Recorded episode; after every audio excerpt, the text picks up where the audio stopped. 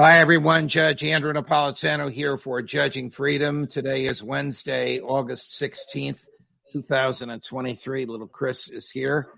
Uh, I'd like to call today Big Brain Time because this is one of the smartest people that we regularly have on the show, my dear friend Alastair Crooke. Alistair, it's a pleasure. Uh, welcome back to the show. Uh, you have a very, very interesting piece out this morning, or maybe it's not out yet, and uh, you were kind enough to send send us an advanced uh, copy arguing about Western malaise. Uh, what is the Western malaise, United States and Europe, that you're you're sensing today? Uh, essentially, two cultures that are uh, about to collide, mm, collide disastrously, possibly with violence, uh, possibly, hopefully not, but they're different slightly different characteristics. In Europe, um, one of it is the, if you like, um, sense of many Europeans that they've lost their identity, the identities that they carefully have kept over the centuries to protect themselves from um, conquerors and outsiders, uh, it, to this new identity, which is one of diversity, uh, transgenderism, and also a sense of the need to redress for past actions that Europe has taken. It's colonial past in, in, in a nutshell. And that needs to be addressed.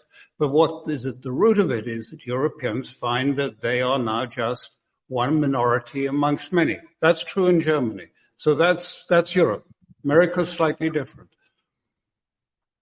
In uh, Europe, uh, is there uh, a movement uh, what we call here in the U.S., which started like a lot of craziness here in California, for reparations to pay or compensate people today for historic injustices that were not visited upon them personally, but upon their uh, ancestors many generations back. Is that happening in Europe as well, Alastair? Yes, not so much in Central Europe, but uh, in England, certainly.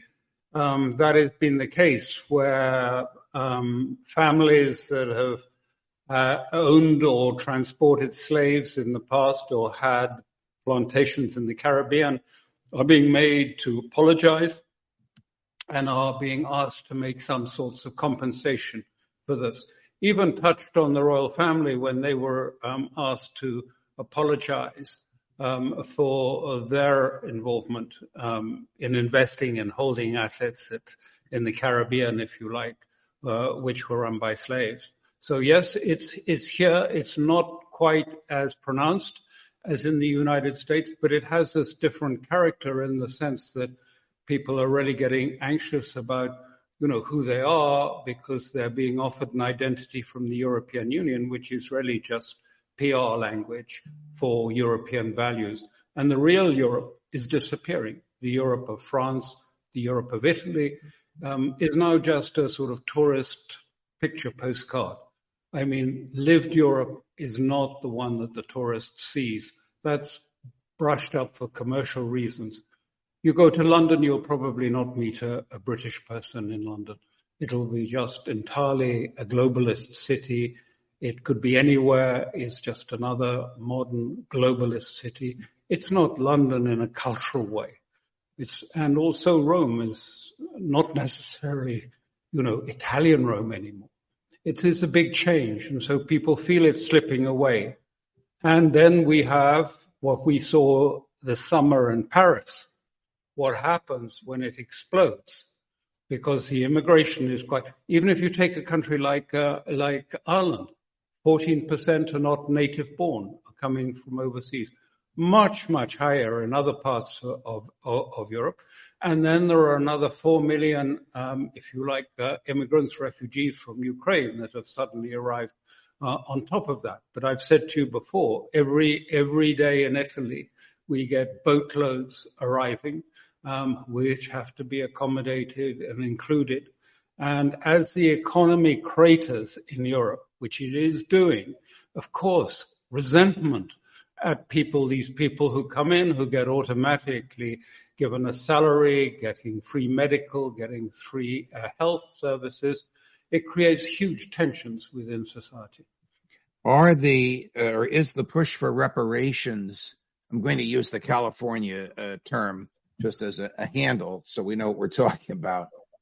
Give me for right relying on anything from California, but is the is the push for reparations cultural or governmental? By which I mean, are people being embarrassed into addressing uh, reparations or compelled to do so? The California push, is, the California push is one of compulsion. The government is going to take tax dollars and give it away. The tax dollars no. have their origin in tax payments by people who, when they made the tax payments, had no idea the money was going to be given away like that. No, it's not compulsion. Um, there is an atmosphere, if you like, uh, about, if you like, diversity and all these woke issues, um, which is used as a sort of form of compulsion, of shaming people, or of canceling them.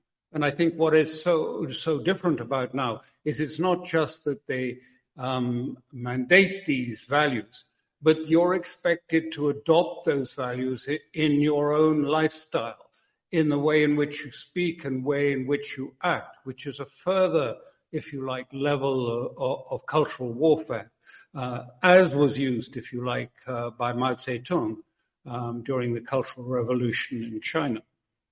What happens at uh, a university, let's say a major university in Britain or England, University of Milan, London School of Economics, I'm thinking of top schools, where a, a student prefers to be called by a plural pronoun, they, as opposed to you, and the professor doesn't comply with that. What are the consequences for the failure to conform to the most extreme and absurd demands of the cultural wokeism. And I'm picking university no. intentionally because that's the, the hotbed of, of yes. where all this stuff sure. happens. In, in, in, in the UK, which I can say very, because it's much clearer, um, you lose tenure, you lose your job, uh, and the police have made it clear that this constitutes to misgender someone as they call it, is abuse and a crime.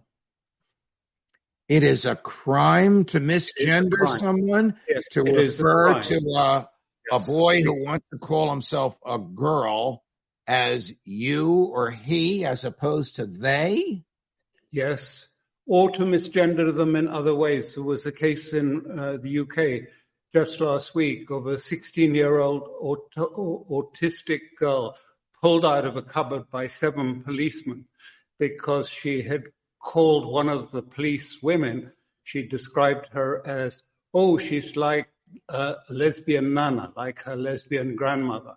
And so seven police officers arrived at 1 a.m. to arrest this 16 year old autistic girl and drag her off to the police station uh, and to charge her with this crime. In fact, they've now released her and sent her home, but they've decided not to prosecute it because it did raise a great deal of um, anxiety in, in, Europe that they could. And I, I, believe as we speak, someone is on trial somewhere in uh, England for silently reciting the Hail Mary in front of an abortion uh, clinic. I mean, I realize the British don't have, you don't have a written constitution, but you have a tradition of the freedom of speech, which goes back far deeper than, than the American. Is this uh, a function of uh, Prime Minister Sunak's conservative government, or are these local rogue prosecutors doing this on their own? Is this a cultural milieu that no. uh, British people have accepted? Yes, this is paradoxically being imposed by um, a conservative government, um, including sort of legislation on gender changes, taking away the rights of parents. Um, now in the National Health Service, the State Health Service, um, children can um, opt to change their genders by surgery from age seven. Um, it was lower than that, and they've upped it to seven after many uh, protests.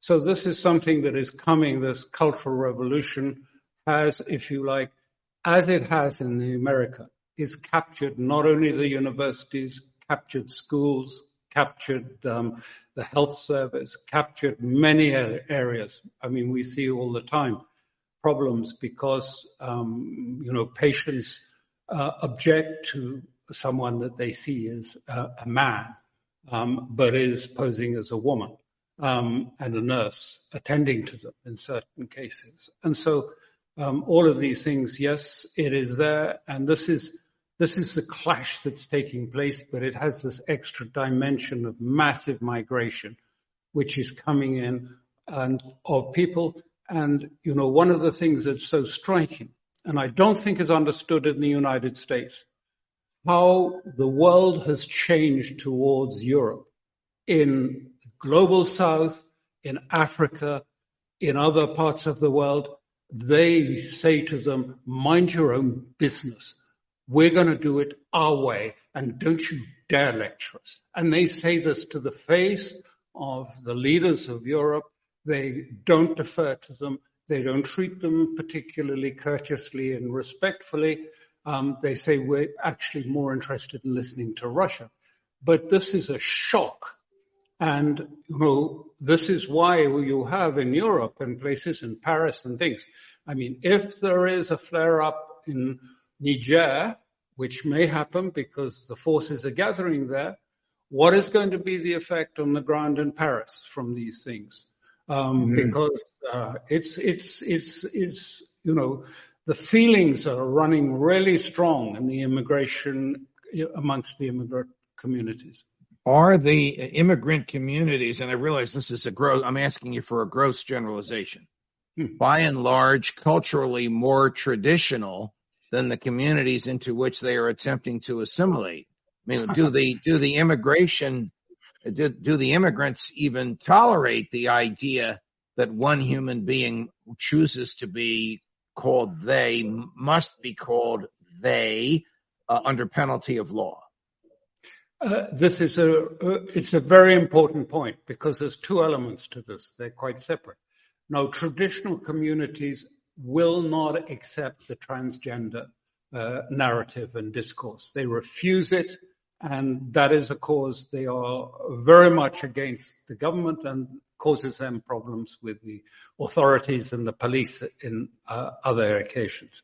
But the second thing that I was going to say is uh, the, com- the immigrant community, particularly in France, but it's the same in Italy because it depends where it comes from, but in France, from Algeria and places, I mean, are very strongly opposed to all forms of Western supremacy or colonialism. I mean, it is a very um, aggressive and quite hostile, if you like, feeling that is there. Uh, just as uh, you've had in some cases, we've had the first few cases of sort of mass looting of shops and things like that taking place in London. Before we before we elide over to uh, Ukraine, because I have some questions I mm-hmm. want to ask you uh, about the Europeans accepting the miscalculations of their leaders in Ukraine. Do you tie the cultural wars today in the West to the cultural wars here 50 years ago uh, in the late uh, 60s, the assassination of JFK in 63 and RFK and MLK uh, in 68, the Vietnam War, the draft riots, the general cultural revolution of the late 60s. Do you see a tie between the teenagers who did that and the adults who are doing what they do today? Uh, it's, it's not that sort of direct, but ideologically, yes. It's a new iteration it espouses some of the original, if you like, principles of the 68 rights, which don't forget we had in Europe too. We had the, right. the revolution as well here. I mean, this was a, it was a pure, if you like, revolutionary utopian project to change the values of society and change the values. Well, and now it's come in a different form with slightly different expanded um, uh, emphasis on uh, genderism, on transgenderism, and on diversity and on LGBTQ generally. So it's taken a very much wider one, which is used much more to put compulsion on people. As I say, it turns it into a real culture war because if you don't reflect these things in what you say, how you act, and in your personal stance, you are cancelled or you lose your job. So there is no legal compulsion, but there is a very strong compulsive element in it. And the immigrant community that's traditional won't accept that. Um, and at the same time, you have another immigrant segment of the community who just does not accept Europe, doesn't accept its values, doesn't like it. Um, I'm, going to ask again for a generalization. Uh, how do the non-elites, non-elites in Europe, uh, accept the uh, miscalculations of their leaders vis-a-vis the Ukraine war? How does the average working class Italian, German, Brit, French, Frenchman accept the fact that their tax dollars, not to the extent the Americans are, but but measurable nevertheless, uh, are being used to, to, fight this fruitless, useless bloodbath that has nothing to do with the security of Western Europe? Well, I'll just take it with Germany as just one example, just for saving time. But in Germany, the latest poll shows that four out of five Germans do not trust their government. Four out of five Germans do not trust their government. Um, uh, the Alternative for Deutschland, the, um, if you like, the opposition element, um, has come out with a paper just today saying, uh, just this last week, a formal document that has been adopted by them, um, saying uh, that the project of the European Union has failed. It has failed on climate, it has failed in terms of the economy, it has failed in its economic policies and its foreign policy. And they've said we don't want to leave the Europe, but it must be um, completely reformed within to a federation of sovereign states. So it's a complete rejection. And now the AFD has the most support. I mean, it is one of the biggest parties, not quite the biggest, but it's the second biggest. It's very significant and growing more and more.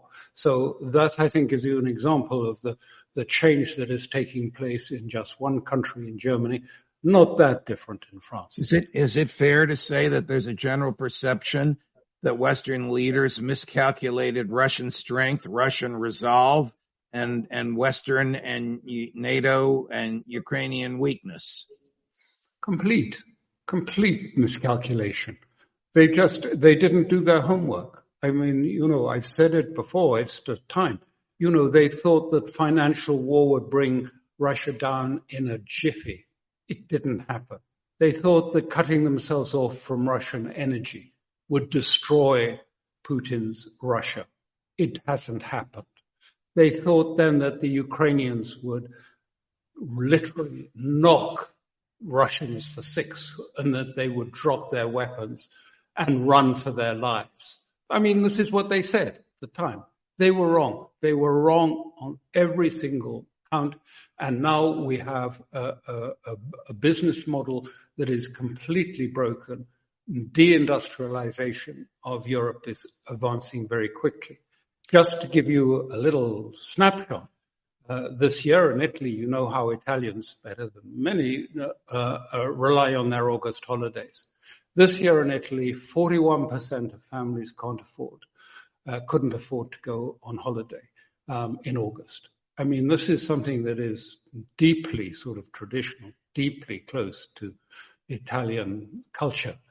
August is for the beach. 41% couldn't do it.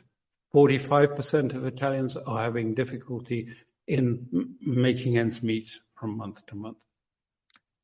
Here's a, clip of someone, you'll know who it is as soon as you see him, largely agreeing with what you said because he's saying it in Russian. I will, uh, I'll read the subtitles for the benefit of our friends who are listening rather than uh, watching the program. приводит, это политика we can clearly see where the policy of adding fuel to the fire in the example of Ukraine by pumping billions of dollars into the neo-Nazi regime, supplying it with equipment, weapons, ammunition, sending their military advisors and mercenaries, everything is being done to ignite the conflict even more, to draw other states into it. Hotbeds of tension are also smoldering, and although the security challenges in each of them have their own characteristics, all of them are generated by geopolitical adventures, selfish neo-colonial actions of the West. NATO member countries continue to build up and modernize their offensive capabilities and make attempts to transfer military confrontation to outer space and to the information space. They use military and non-military means of pressure. And all of this is happening amid the destruction of the arms control system. The United States seeks, among other things, to adjust the system of interstate interaction that has developed in the Asia Pacific region, President Vladimir Putin. Your thoughts, Alastair? I think that's, uh, I think what he's saying is very true. As the offensive has effectively petered out, I think it may continue for another three or four weeks before the rains come. But we've seen, and I mentioned last week, we had the Black Sea War, with uh, these maritime drones being used uh, to attack Russian shipping and to attack Russia in its most vulnerable port in the Black Sea, um, where most of its trade is taking place and produced a strong reaction from Russia. Are, in fact, I, I think in the last few days, the Russians have destroyed all of those maritime drones, probably donated by Britain, but they've destroyed the, as far as I understand, all of them. Then they have new weapons coming. The Germans are thinking of longer range cruise missiles, the Taurus type, which has got a 500 kilometer range. Um, they're going to probably give that. It isn't a final decision yet. Um, it depends. America is thinking of ATACMS, another longer range missile. All of these things are going to just prolong the war because, in fact, I mean, we're at the cusp of really an implosion, the Ukrainian implosion, because the military is almost at the point of, of, of complete paralyzation. You know, when the center goes, when it, if you like, just implodes, then everything just stops functioning.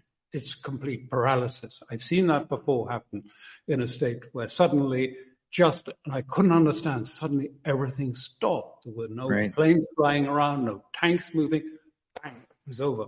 And I think we're getting quite close to that point now. All the reserves, they finally used the last reserves, the 46th Brigade and others in this little village, which is barely six kilometers over the border um, from uh, the contact line, nowhere near the defensive lines of Rabotino. Um, and they're starting to use the Challenger tanks, which gave the Brits, I think, asked them not to use if possible. Wow. They didn't want to see them damaged. But so we're in, I think this is the last, this really is getting to the last throw. So then probably we will see fairly shortly the Russian offensive. The, the, the Russians have been pretty clear that they wanted to see that the resources of the Ukrainians have been exhausted. And Shoigu said that two days ago. He said the, they're almost uh, uh, exhausted. Now we see they are being deployed or the last resources are in play. And so I think we're closing in very much on the moment when Russia will decide. We don't know when, we don't know in what form, but an offensive will, will probably follow from Russia um, with some objective, which again is not always very clear, but I think will mean that the end of the, if you like, the whole structure of Kiev, the whole apparatus will collapse.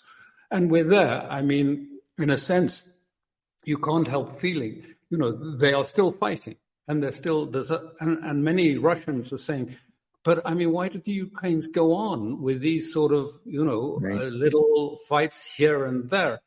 And there's no obvious explanation. I mean, they may be trying to find a little weakness or a wedge or something like this. Well, at so some point, so close to it, it's um, at some point the the generals are going to say we have to stop. We can't we can't continue yeah. to send our our boys into certain slaughter. Before we go, I can't resist uh, running this tape for you of uh, President Zelensky doing his best Claude Rains imitation of catching Humphrey Bogart gambling in Casablanca. I'm I'm making an allegory, of course. Um, President Zelensky claiming he's rooting out the corruption there are 112 criminal proceedings against officials of the territorial recruitment centers. 33 suspects, regional, city, and district military commissars, employees of the military medical commissions, abuses in different regions. Some took cash, some took cryptocurrency. That's the only difference. The cynicism is the same everywhere. Illicit enrichment, legalization of illegally obtained funds, illegal benefit, illegal transportation of persons liable for military service across the border. Our decisions are the following. We are dismissing all regional military commissars. All right, this was last week. This was last Friday, so uh, five uh, days ago. Um, I don't think anybody would take that credibly because of the endemic corruption. But looking at it politically or even culturally, is he trying to get people's minds off of the certain defeat that you predicted, along with a lot of our other colleagues, is coming soon? I think, uh, look, I think it's pro- possibly directed at the fact that in the United States, um, more than anywhere else, people are saying, yeah, but I mean, where did all that money go? I mean, right. why do we not even know how much of that you know, money that was originally set aside. Was it 113 billion or something like that? Where is the re- where is it? And now he wants more. How much have we spent? And so I think it's partly an effort to say, oh, we're in fact cracking down on corruption. But really, I mean, Ukraine is probably the biggest criminal um, event that we have seen in the century of money laundering, of corruption going right up to the top, of diversion of weapons and of simple stealing of money uh, and transferring it over abroad. It is a huge boondoggle. Alastair Crooke, uh, only you can say these things the way you do, and we're deeply grateful uh, for it. Thank you very much. We look forward to seeing you at the end of next week. Thank you very much. Of course. Judge Napolitano for Judging Freedom. If you like what you saw, help us reach our goal of 200,000 subscribers by Labor Day.